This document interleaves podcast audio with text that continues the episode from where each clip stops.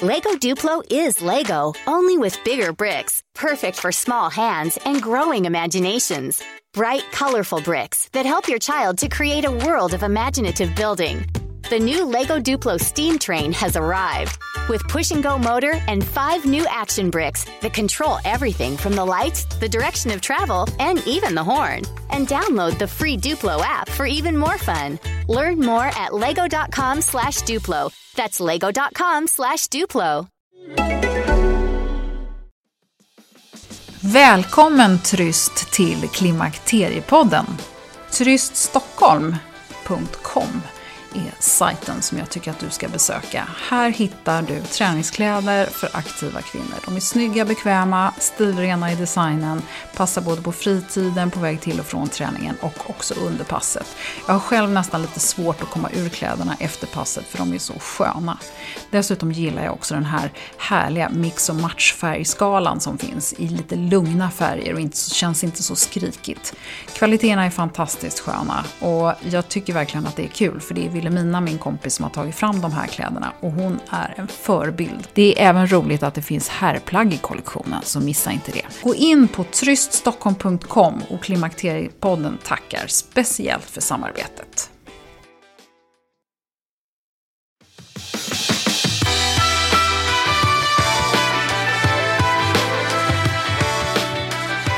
Hej och välkommen till Klimakteriepoddens 43 avsnitt med mig, Åsa Melin. Ni var många som gillade avsnitt 37 med stressforskaren Anders Tengström, där en aha-upplevelse var att hormonell stress är lika jobbigt för kroppen som psykisk eller annan fysisk stress kan vara. Så här kommer komma lite konkreta råd för att ta detta vidare och så ska vi få lära oss att varva ner och hantera jobbiga situationer som är relevanta för oss kvinnor i övergångsåldern.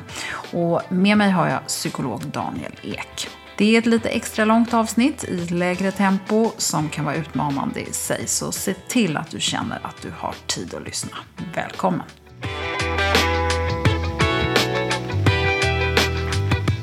Daniel Ek, välkommen till Klimakteriepodden. Tack. Du är legitimerad psykolog och eh, du jobbar även mycket med mindfulness och yoga och såna här saker. Men idag ska vi eh, framförallt prata om basen till varför vi blir stressade och hur vi kan hantera det. Och du har ju också skrivit en väldigt intressant bok som heter Tid att leva tillsammans med ett par med eh, författare som vi ska prata lite grann om. Och sen så har vi i podden tidigare fått höra om KBT och ACT, hur det kan hjälpa kvinnor i övergångsåldern. Så jag tänker att vi ska ta lite sådana här olika frågor. Du kan väl bara berätta lite mer om dig själv? Mm. Eh, ja, jag jobbar som psykolog i 12 år. Jag har eh, ett stort brinnande intresse för personlig utveckling jag tar in väldigt mycket information från olika delar av psykologin och forskning och, vetenskap för att ja, helt enkelt bredda och öka förståelsen för hur vi människor funkar. Hjälpa mig själv och hjälpa andra människor. Mm. Och de senaste åren så har jag speciellt varit intresserad av stress och speciellt utifrån ACT. Och mindfulness. Mm. Så det är någonting som har funnits med mig. Mindfulness har jag hållit på med i kanske 15 år. Som en egen praktik men också att hjälpa andra att förstå fördelarna av det. Komma igång och träna. Ja. Du är också knuten till ett företag som heter Goodwork. Mm. Och där jobbar ni ju mycket med eh, stresshantering gentemot företagskunder eller ja, företag, precis. eller hur? Ja, så där jobbar vi egentligen med väldigt liknande principer som vi gör också med, med individer. Om man ut, utgår ifrån ACT så kan man säga att det som är lite speciellt med ACT är att man kanske inte lär ut en teknik som är specifik för en viss kontext utan utifrån ACT så lär man ut breda strategier som funkar i olika miljöer och olika kontexter. Så man är väldigt intresserad av grundforskning. Vad är det som gör att vi människor hamnar i psykisk ohälsa och undvikande och beteenden som inte hjälper oss på lång sikt. Och de är samma ofta eh, för individer och för organisationer. För i organisationer finns det ju individer. Mm. och det är enskilda individers beslut och förhållningssätt som påverkar hela organisationen. Så att vi lär ut ja, helt enkelt förhållningssätt till eh, vad som är viktigt i livet, mina värden, men också hur jag hanterar inre skeenden som vi kallar det för, liksom känslor och tankar. Det är ofta de som ställer till det för oss. Om vi backar bandet lite grann. Så här, vi, vi hade ju Anders Tengström med i ett avsnitt och då pratade vi om stress. Och en av de aha-upplevelser som jag fick då var ju att psykisk och fysisk stress är egentligen samma sak. Det påverkar oss på samma sätt. Och då får du in en tredje komponent eh, när man hamnar i hormonell obalans vilket ju är en form av psykisk och fysisk stress. Så att det liksom, du bara lastar på. Ja. Eh, och väldigt många av lyssnarna vittnar ju om det här. Eh, att de, är, de känner sig stressade. Redan i förklimakteriet så får man en massa symptom som man känner av. Många upplever sig dels stressade men sen också det här sömnsvårigheter, irritation och svårt att koncentrera sig. En del pratar om hjärndimma. Mm. Eh, dessutom så har många såna livssituationer som är påfrestande med jobb, tonåringar, ekonomi och förhållanden som knakar och utbrändhet och en hel rad olika saker som staplas på varandra. Mm.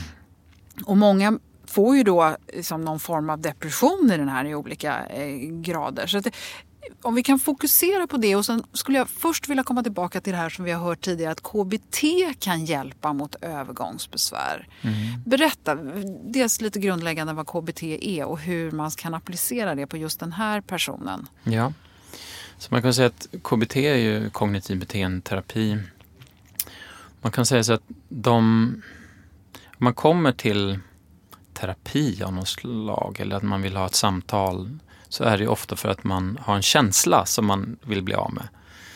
Det här känns jobbigt, det är stressigt, det är tungt, det är tufft, jag är ledsen eller nedstämd eller orolig eller så vidare. Och det man ser i, tittar på i KBT är att ja men det är ganska svårt att direkt påverka en känsla och bli av med den. Och beroende på hur jag beter mig och hur jag tänker kring de här känslorna eller kring mitt liv eller kring vissa situationer så skapar jag också vissa känslor och kanske håller fast vid negativa känslor eller skapar ett beteende som vidmakthåller eh, den här problematiken. Så om jag ska ta ett exempel då. Som, mm. Eh, säg att jag vill gå på en fest. Sen har jag en tanke om att ja, men, jag har hjärndimma, jag känner mig tråkig, jag eh, är inte i min fulla potential eller folk kommer tycka jag är tråkig eller jobbig. Man kan ha väldigt många olika typer av negativa tankar. Om jag tror på de tankarna så jag kanske går på den här festen ändå för att ja, men jag, jag ska nog gå dit ändå. Eh, men när jag är på festen, vad, vad, de här tankarna som är ganska starka då för mig, att ja, men, eh, jag är tråkig eller jag, jag kan inte bidra med så mycket. Vad kommer det leda till om jag köper de tankarna? För att exemplifiera vad KBT är i den här situationen så man kunna säga att ja, mina tankar kanske får mig att styra mig bort från det här samtalet eller jag tänker att nej men jag drar mig undan eller jag går inte till de här närmar mig inte de här personerna som jag egentligen vill prata med för att det är lite pinsamt, att jag känner mig att jag är en liten hjärndimma och så vidare. Så börjar jag undvika olika situationer. Och det här är det som skapar eh, en bekräftelse på att jag, ja men jag är ju tråkig eller folk är inte så intresserade av mig för jag fick inte så många samtal. Eller, mina beteenden påverkar och förstärker känslorna av att jag är fel på något sätt eller trasig eller ointressant.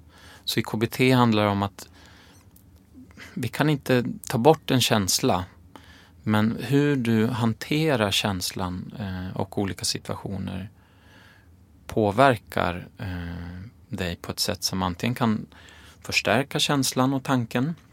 Att jag är en tråkig person. Eh, folk tycker jag liksom korkad när jag är i den här hjärndimman till exempel. Eh, eller så kan jag bryta den Och det handlar KBT om att hur kan jag bryta mina föreställningar om mig själv och mina beteenden som vidmakthåller och håller fast i de här föreställningarna. Så ge ett exempel då på den här festen. Mm. Hur, hur, hanterar man, liksom, hur hanterar man den då i KBTns värld? Ja, det finns ju olika sätt. Så man kan också tänka på, inom KBT så tänker man också, vad tänker jag i den här situationen? Eh, och ofta så, man pratar inom KBT om tankefällor. Så vårt tänkande är ofta inte så sant och det är ofta inte så eh, balanserat. Utan vi kan hamna i till exempel allt eller inget tänkande. Som att eh, Eh, om inte jag ger ett jättebra intryck då kommer folk tycka jag är tråkig. Eh, och då är det lika bra att jag inte närmar mig de här personerna ens. Så det kan vara en, en liksom väldigt svartvit tänkande som man är fast i. Eller så kan det vara att eh, man går på den där festen och sen när man kommer hem så överdriver man de negativa aspekterna. Så man börjar grubbla på, ja ah, just det, eh, den där kommentaren jag sa det, det var inte så klokt eller jag var borta där ett tag, jag hörde inte vad de sa, gud vad pinsamt. Och så börjar man överdriva betydelsen av den här lilla, lilla händelsen. Medan man kanske haft ett eh, långt samtal och det, man har varit närvarande tycker man och det har flyttit på bra och så vidare. Men hur vi tänker eh, kring det här kan ställa till det för oss. Så att jag går hem och grubblar och ser att ja, men jag överdriver den här in incidentens eh, liksom, kraft i den här situationen. Och sen nästa gång så kanske jag undviker ännu mer. Eh, eller börjar grubbla ännu mer kring de här sakerna. Så man, man, man tittar på Inom KBT tittar man mycket på tankefällor till exempel. Så då lär man sig ifrågasätta dem. Hur kan jag veta det? Eh, finns det andra tecken som visar på att den här personen faktiskt tyckte saker jag sa var intressanta? Så att man börjar liksom hjälpa ens filtrerande eh, negativa filter kan man säga. Att man ifrågasätter det. Stämmer det verkligen? Nej, om, om jag börjar noggrant titta så kanske jag ser att det var sju personer som pratade med dig och alla verkar vara intresserade. Ja, det var en åttonde person som vid något tillfälle kanske inte verkar vara så intresserad. Men det skulle kunna bero på andra saker. Det kanske beror på den personen och inte på mig. Så att man börjar liksom balansera upp sitt eh, tänkande och ifrågasätta sina negativa tolkningar. Så en form av KBT som har visat sig vara effektiv för just värmevallningar och, eh, och ja, symptom helt enkelt som kan dyka upp under den här fasen är tillämpad avslappning. Och tillämpad avslappning det är helt enkelt som det låter att jag lär mig att slappna av i kroppen och tillämpa det i olika situationer. I många olika vardagssituationer. Så jag tränar upp förmågan att ganska snabbt på 30 sekunder kunna ah, sätta igång den här avslappningsresponsen skulle man kunna kalla det för. Och då använder man det i situationen när man känner att okej, okay, jag får en värmevallning här eller nu, nu blir jag, eller jag irriterad. Eller, eller, Ja, eller jag får inte få det, jag blir nervös eller frustrerad eller någonting. Okej, okay. oh, slappna av och eh, landa i kroppen igen. Så att, och den, enligt en studie så har det visat sig vara effektivt. Så om du blir arg och frustrerad för att du är varm i kroppen, kommer du öka eller minska din värme. Du kommer öka din värme. Frustration innebär att jag ah, sätter igång kroppen, blir varm.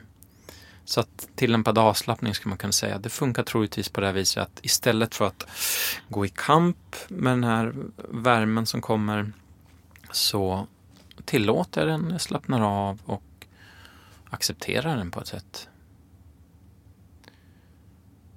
Och man kan också säga att tillämpad avslappning sänker generellt ens stressnivåer. Så att när jag sänker mina stressnivåer så blir inte såklart heller värmevallningar lika påtagliga.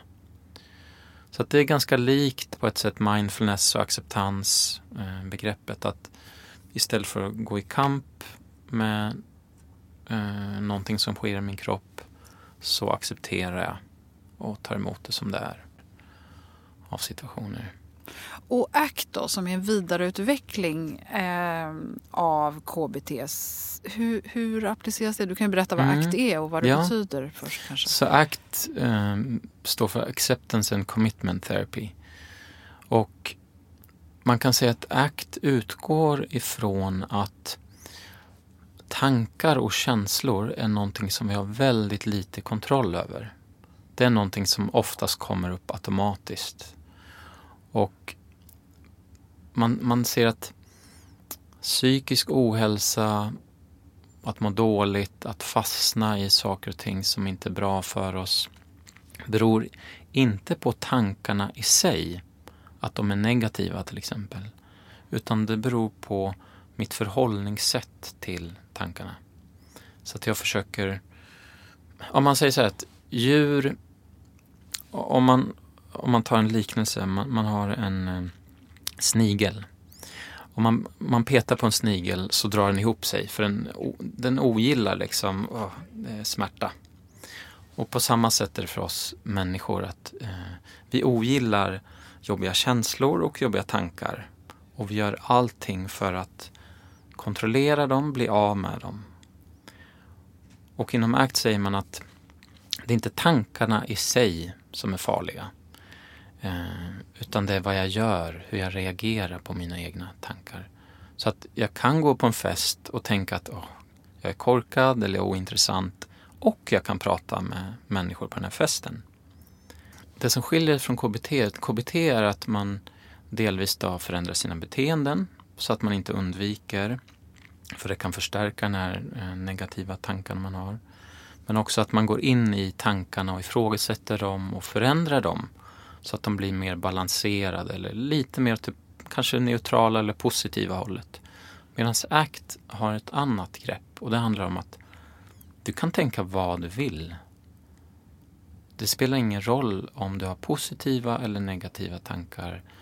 Eh, det som spelar roll är hur du förhåller dig till den här situationen. Hur jag reagerar ja. på min egen tanke. Ja. Som jag drar mig undan och tror på dem. Eh, då påverkar mig på ett visst sätt. Om jag tror på dem så kanske jag också försöker att överkompensera.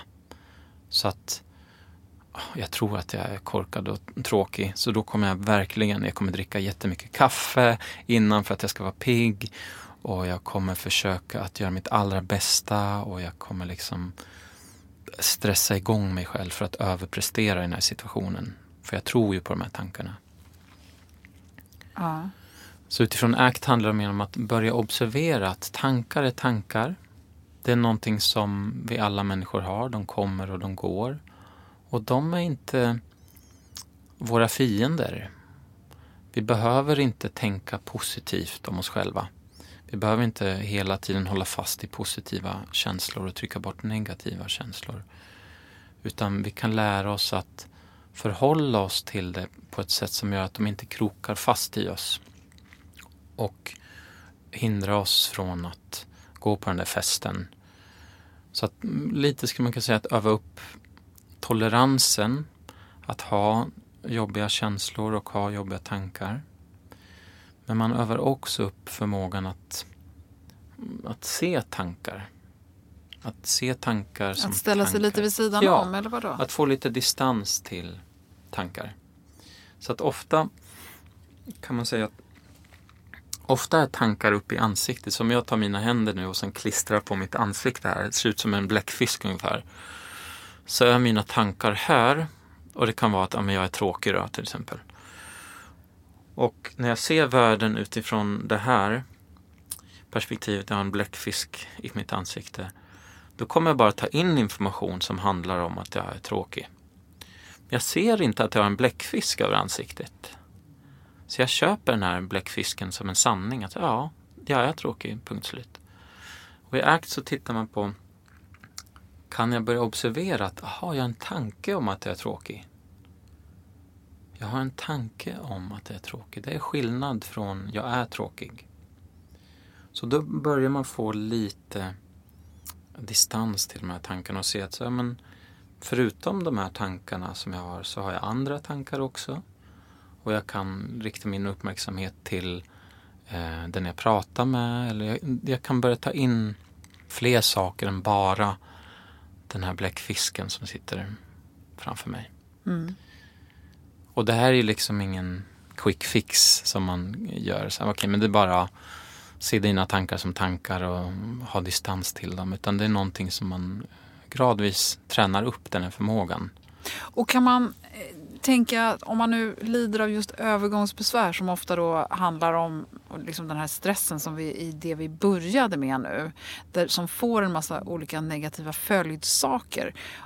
Om du kan ge några mer konkreta liksom, övningar i, i den situationen. Hur, just där, hur ska man tänka, hur greppar man tag i sig själv? Liksom? Mm i situationer som är lite mm, jobbiga där man kan gå i kamp med sig själv, tänker du? Ja, precis. Mm. Och, och, att man liksom har den här pålastningen från alla olika håll som skapar någon slags stress och en, en bara känsla av att jag räcker inte till, jag orkar inte, jag är bara fullständigt utmattad. Mm.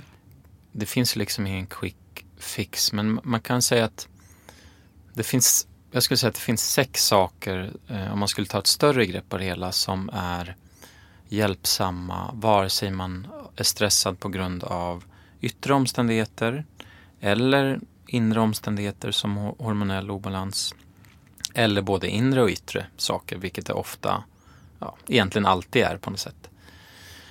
Eh, och det är, nummer ett är ju att kartlägga på ett sätt, vad är det som stressar mig mest? Är det eh, hem, eh, hemmet? Är det min fritid?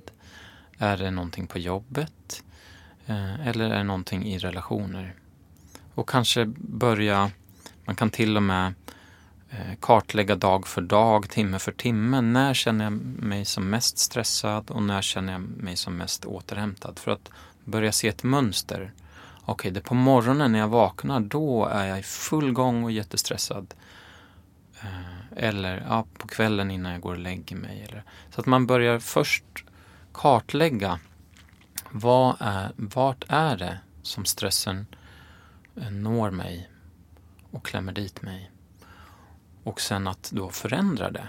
Hur kan jag förändra den här situationen på något sätt? Så att jag minskar min stress. Handlar det om att jag behöver prata med min partner, skaffa något schema för liksom hemuppgifter, hur vi fördelar dem eller handlar det om att prata med min chef, eh, förtydliga mm, rollerna på jobbet eller minska arbetsbördan. Handlar det om att jag behöver ta mer pauser eller är det någon konflikt i en relation som påverkar mig? Så att börja sondera terrängen lite. Vad är det eh, stressen är som värst för mig? Så det är ett stort tips och det kan man komma väldigt, väldigt långt med. Man kan väl säga att man, eh, man vet ofta vad som stressar men man har inte satt sig ner och eh, tagit tur med det eller liksom kartlagt det och gjort ett åtagande att nu vill jag förändra någonting. Nummer två skulle jag säga är att förändra mitt förhållningssätt till eh, saker och ting. Är det saker jag kan påverka och kan jag ta bort stress, då ska jag göra det. Men finns det saker jag inte kan påverka, då är det inte så smart att försöka, försöka och försöka igen och igen och igen. Man stångar sig blodig mot en vägg. Så det, det här går inte, utan då måste man inse, okej, okay, det här går inte. Kan jag förändra mitt förhållningssätt till den här situationen? Som att eh, jag kanske har gjort allting som jag kan för att eh, påverka min, hormo, min hormonella obalans. Jag kanske går till akupunktur eller jag förändrar olika saker i mitt liv som jag har hört ska vara hjälpsamt för mig. Men det kvarstår kanske den här hjärndimman eller vad det nu kan handla om. Smärta eller eh, värmevallningar och så vidare. Och om jag då fortsätter att stånga mig blodig i, i de här situationerna, då kommer det öka min frustration och då kommer det öka eh, smärtan, det kommer öka värmevallningar och så vidare. Så att istället, det smartaste här kanske är att acceptera att ja, men det här är en del av livet. Eh, hur kan jag förhålla mig till de här värmevallningarna eller hjärndimman på ett sätt som gör att jag inte går i kamp med mig själv? Så att, att börja en kamp, om man, om man är frustrerad över någonting, vad händer då i kroppen? Jo, man blir varmare, eh, adrenalin sätter igång, man eh, spänner sig mer i musklerna. Om man redan då har smärta eller hjärndimma eller vad det nu kan handla om, kommer den påverkas till det positiva eller det negativa? Nej, det blir ju väldigt tydligt ja. när du säger det på det sättet. Ja, så att ingenting som vi upplever är bara det är bara hormoner eller det är bara någonting yttre utan det är alltid eh, allting tolkas genom oss själva och hur vi förhåller oss till det. Så att där har vi en väldigt stor eh, outtömd, vad ska man säga, eh, arena som vi kanske inte har tränat på så mycket. Vi är väldigt skillade i problemlösning ofta. Men vi har inte fått så mycket träning i hur förhåller jag mig till mina inre eh, skeenden, alltså tankar och känslor och kroppsförnimmelser och så vidare. Och här kommer acceptans in då, som kommer i den här eh, acceptance and commitment training. Att det kanske är smartare att eh, saker som jag inte kan påverka behöver jag acceptera och göra utrymme för. Lego Duplo is Lego, only with bigger bricks, perfect for small hands and growing imaginations. Bright, colorful bricks that help your child to create a world of imaginative building. The new Lego Duplo steam train has arrived with push and go motor and five new action bricks that control everything from the lights, the direction of travel, and even the horn. And download the free Duplo app for even more fun. Learn more at lego.com slash Duplo. That's lego.com slash Duplo.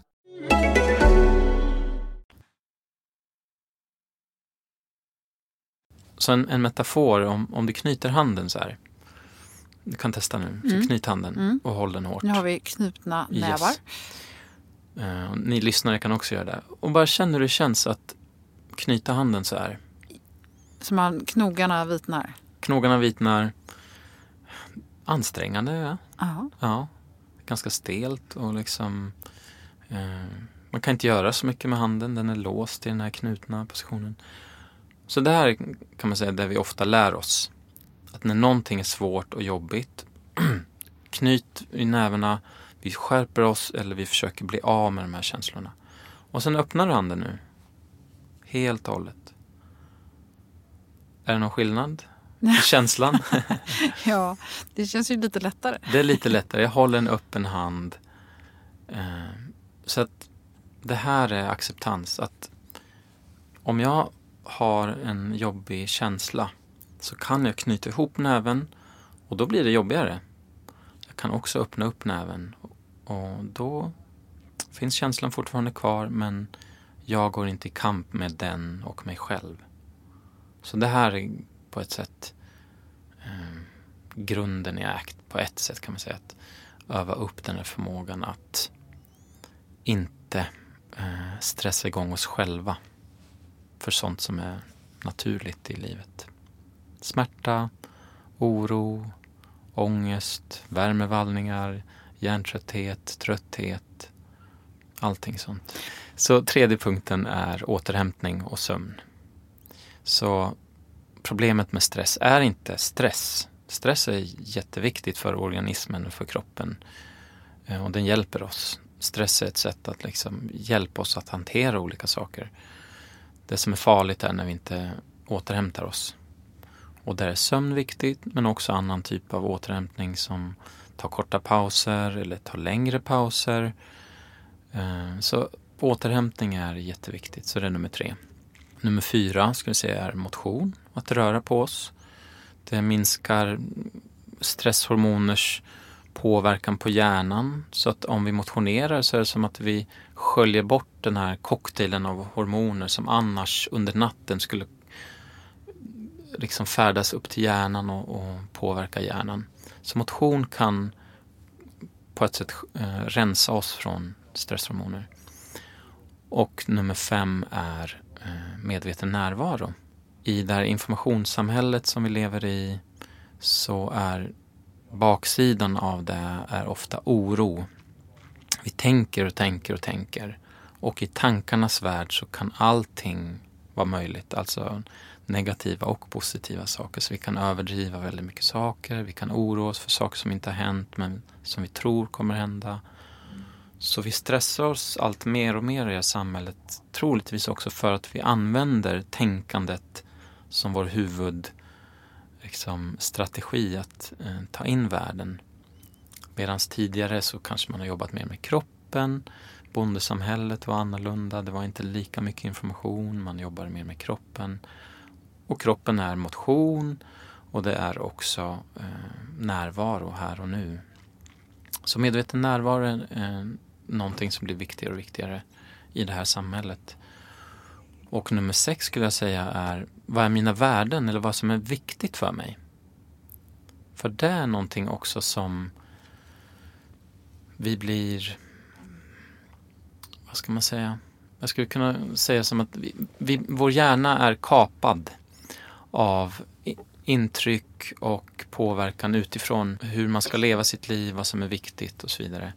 Och normen är inte alltid så hälsosam. Den dyraste varan som man betalar mest pengar för är uppmärksamhet. Så företag betalar för att vi ska eh, de ska få vår uppmärksamhet en millisekund.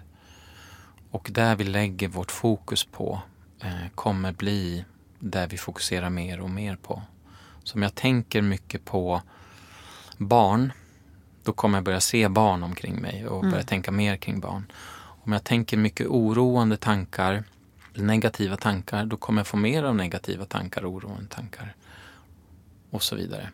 Våra värden, vad är egentligen viktigt för mig? Om jag försöker att tänka på tänka bortom normen, tänka bortom vad mina föräldrar vill, mina kollegor vill och så vidare. Vad vill jag? För där kan vi hitta både återhämtning, meningsfullhet och göra saker som ger oss näring. Eh, istället för ett sånt som jag borde göra det här, eller jag måste göra det här, mina grannar gör det här, mina vänner har ju gått den där kursen, jag kanske också borde göra det. Det är så mycket intryck från andras värld som vi eh, matas med, som vi inte har gjort. Som, så har det inte sett ut samhället för 30-40 år sedan. Så här handlar det om också att hålla koll på vad är mina värden? Så att jag inte lever någon annans liv. Det minskar också stress. Ibland pratar man om existentiell stress. Att jag lever inte mitt liv och det stressar mig. En slags djup existentiell stress. Så det är de sex punkterna som jag skulle förespråka. Eller liksom i Där man tar tag i det hela. Ja. ja. Jag, jag, tänker ju spontant nu på sociala medier och eh, en del kanske just nu är på väg att fundera på semestrar och ska vara lediga och lite sånt där. Mm. Hur, hur, ska man hantera en ledighet om man nu bestämmer sig för att man ska försöka koppla av? Mm. Så att vara ledig är ju inte synonymt med återhämtning. Det glömmer vi ibland. Så att man kan säga att bara för att jag är ledig så betyder det inte att jag kommer gå ner i varv. Det är en förutsättning eller det kan vara väldigt hjälpsamt eh, att vara ledig för att gå ner i varv. Eh, men det finns studier som visar på att eh, titta på en sjuksköterskestudie där man eh, sjuksköterskor slumpades till att jobba antingen med spädbarn en dag i veckan eller vara ledig en dag i veckan. Och så visade det sig att de som jobbade med spädbarn blev mindre stressade än de som var lediga. Så att man behöver förstå vad är det som ger mig återhämtning när jag är ledig. Och någonting som ofta inte ger återhämtning är att bli distraherad lätt. Till exempel att kolla sin mobil väldigt ofta eller kolla sin mail eller Facebook. Så att, att sortera, att skapa en miljö som främjar eh, närvaro. Att kunna göra en sak i taget. Att inte multitaska, för det har man sett att det stressar oss. Så att ett tips är att städa miljön om man säger så att den blir så distraktionslös som möjligt så jag kan göra en sak i taget. När jag äter så äter jag, när jag är med barnen så är jag med barnen. När jag går i naturen så går jag i naturen. Då har jag kanske stängt av mobilen och så vidare. Så att i förväg eh, städa olika miljöer så att det, ger, det kan ge mig återhämtning. Det är ett tips. Jag tänker också, många passar ju på att vara ute och resa och upptäcka nya saker eller göra saker. Det är det, mm. Man byter helt miljö och man byter helt eh, ja. det man brukar göra. Är det positivt eller negativt för stressnivåerna? Just det. Det, det kan vara både och. Eh, det beror lite på hur man hanterar de här olika situationerna. Att, att byta situation, eh, byta land eller byta stad det är, en, det är en förändring som kräver att vi bör vara lite mer uppmärksamma. För att jag inte gått den här vägen tidigare, det är en ny restaurang eller jag måste förhålla mig till nya människor på det hotellet eller vad det nu kan vara. Det kräver ju, det kan öka stress lite grann. Men är ett ställe som jag återkommit till, jag har varit här fyra somrar i rad, eh, då kan vi också mer slappna av lite och, och känna oss trygga och bekväma. Mm. Men för vissa människor så kan det vara eh, återhämtande att, att göra nya saker som inspirerar en och skänker mening i livet och livskraft eller man ska säga. Så att det, det får man känna in själv Eh, och fundera på efteråt eller under tiden. Eh, känner mig återhämtad nu påfylld eller blev det bara ett semesterprojekt som jag måste bocka av och jag måste gå på alla museum eller sightseeing eller vad det nu kan handla om. Ja, eller familjen, alla ska vara nöjda. Det är ju också en ja. typisk kvinnofälla att ja. man åker iväg och sen så ska det enda man gör är att se till att alla är glada för det ska vara så trevlig ja. stämning. Ja. Och det ska vara, alla ska vara glada och alla ska vara mätta och alla ska vara insmörjda och alla ska vara, ja, vad det nu är för någonting. Precis. Ja. Eh, jag tänker också på, du, du jobbar ju med mindfulness och det låter ju som att det här som du egentligen säger är ju en form av närvaro, eh, mental närvaro. Det är ju det du säger egentligen. Berätta, hur kan man applicera det i, i den här mm. återhämtningen? Ja, att vårt sinne har ju tendensen att tänka framåt i tiden, oroa sig för saker som eventuellt skulle kunna hända Um, tänk om jag glömmer den där solkrämen till mina barn eller um, allt från de här små sakerna till att amen, mamma är sjuk nu, tänk om hon åker in på sjukhuset nu när vi är borta på semester och så vidare. Att våra tankar kan stressa oss, både framåt och bakåt i tiden. Att vi kan grubbla över någonting eh, som har hänt. Och hjärnan har den här tendensen och att stanna här och nu och att, att på ett sätt landa i kroppen och, och göra en sak i taget. Det är hjärnan inte så van vid. För det finns en överlevnadsvärde i att tänka framåt. Lösa problem som eventuellt skulle kunna komma. Så vi, vår hjärna har den tendensen, den liksom lutar åt det hållet att den vill gärna tänka på framtiden. För det kanske hjälper mig senare. Men ofta så ser man att 85 procent av det vi oroar oss för händer inte. Så, ja. ja. och när väl de sakerna händer så är de inte så jobbiga som hjärnan förutspådde.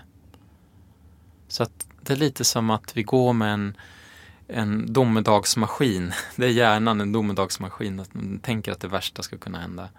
Så vi behöver träna i att hur kan jag släppa de här framtidstankarna på ett sätt och landa mer i nuet?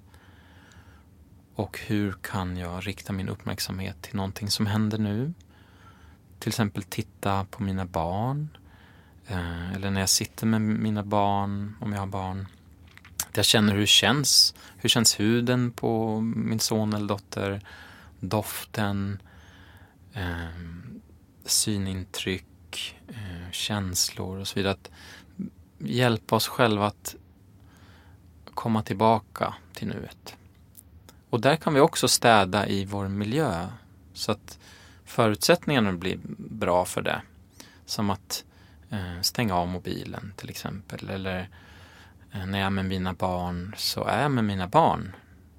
Och inte planera middagen på kvällen eller fundera på någonting annat. Utan att försöka avgränsa oss och inte låta hjärnan sticka iväg. Utan ja, men kom tillbaka här nu. Kan jag njuta av den här situationen?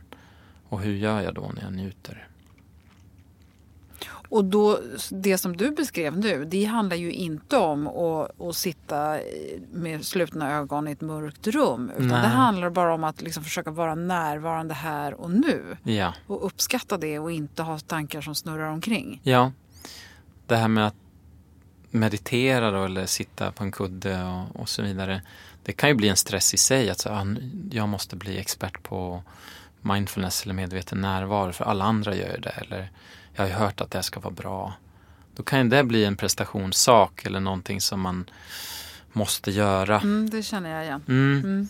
Så att frågan är, så, men vad är mitt värde i det här? Eller vad är det jag vill i den här situationen? När jag är med mina barn eller när jag äter eller när jag går en promenad.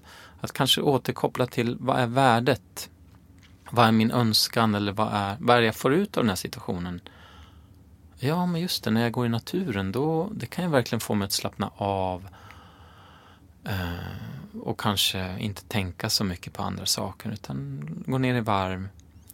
Okej, men hjälper det mig då att jag kollar mobilen eller eh, drar iväg i tankarna? Eller vad är det jag vill ha ut av den här situationen? Ja, men okej. Jag vill njuta av naturen.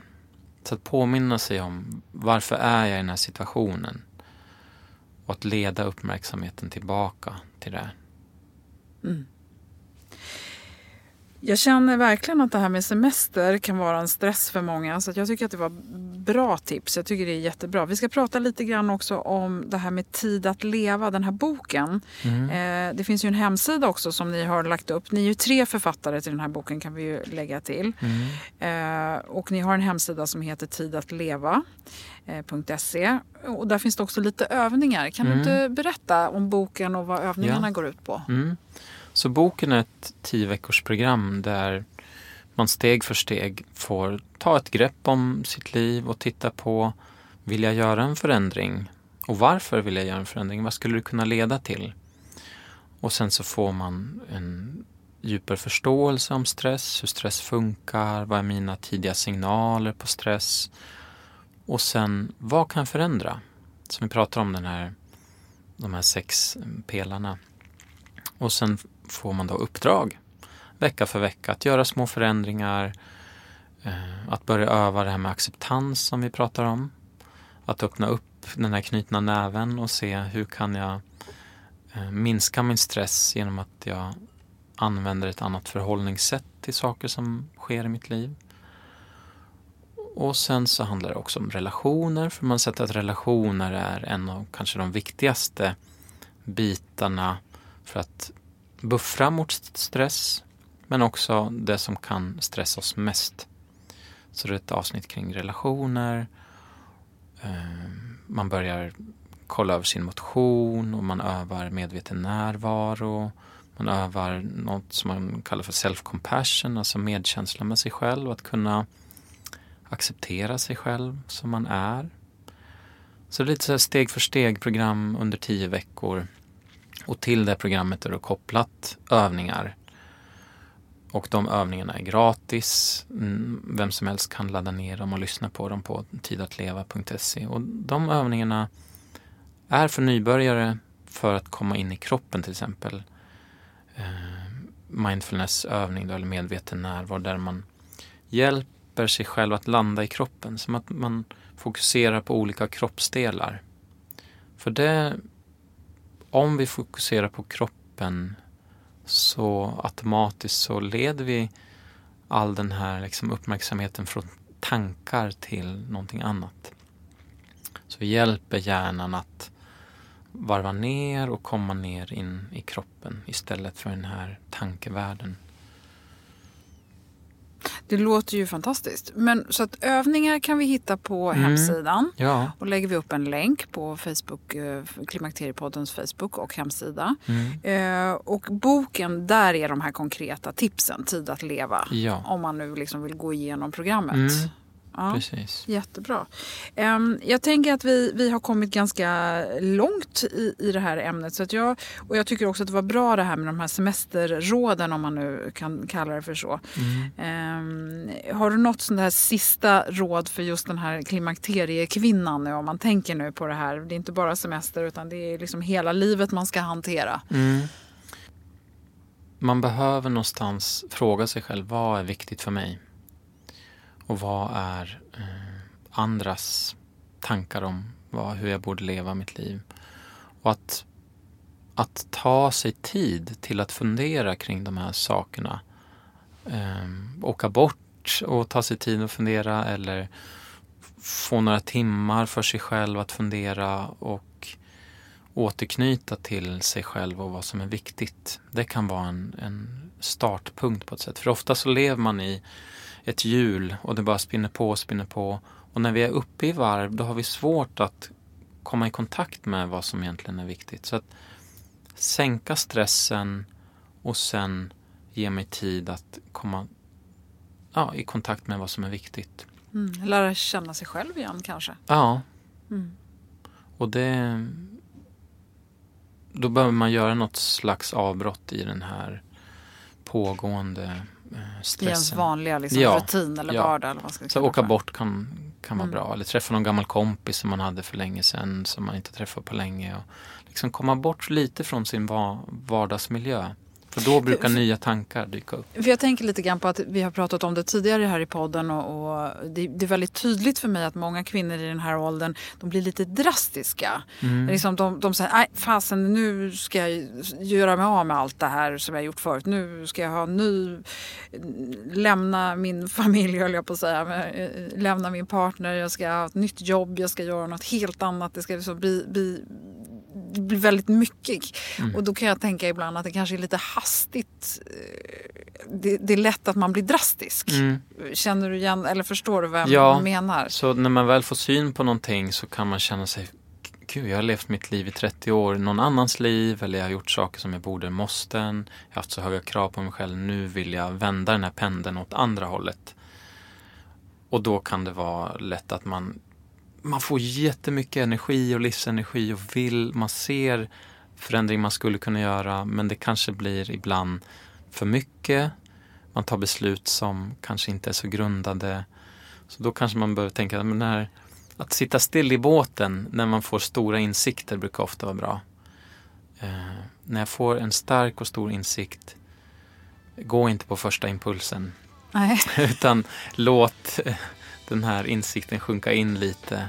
Eh, för det, har ta, det tar lång tid att göra en förändring. Det går inte att göra så fort eh, stora livsförändringar. Ja. Daniel, jättespännande. Jag tycker verkligen att eh, det här är ett ämne som är värt att fundera på. Och, Mm. och jag tycker det är jättespännande med din bok också. Så att, eh, jag tycker vi slutar där och tackar så jättemycket för Ja. att du ville vara med i Klimakteriepodden idag. Tack. Stort tack för att du kom. Ja. Missa inte att kika in på länkarna på Klimakteriepoddens Facebook-sida och hemsidan klimakteriepodden.se. Där kan du läsa mer om ACT och KBT-skillnaderna och så får du de här konkreta övningsråden som vi talade om i avsnittet som kan hjälpa dig att koppla av och varva ner. I de två nästkommande avsnitten så blir det massor med spännande frågor som ska få svar. Jag har fått så mycket intressanta frågeställningar från er lyssnare till info.klimakteriepodden.se. Och jag har fått hjälp av gynekolog Sven-Erik Olsson att svara på dessa komplicerade och intressanta frågeställningar. Så missa inte det. Och under tiden så får du gärna gilla, dela och betygsätta Klimakteriepodden på Instagram, Facebook och i iTunes. Sköt om dig och hoppas att vi hörs snart igen. Hej då!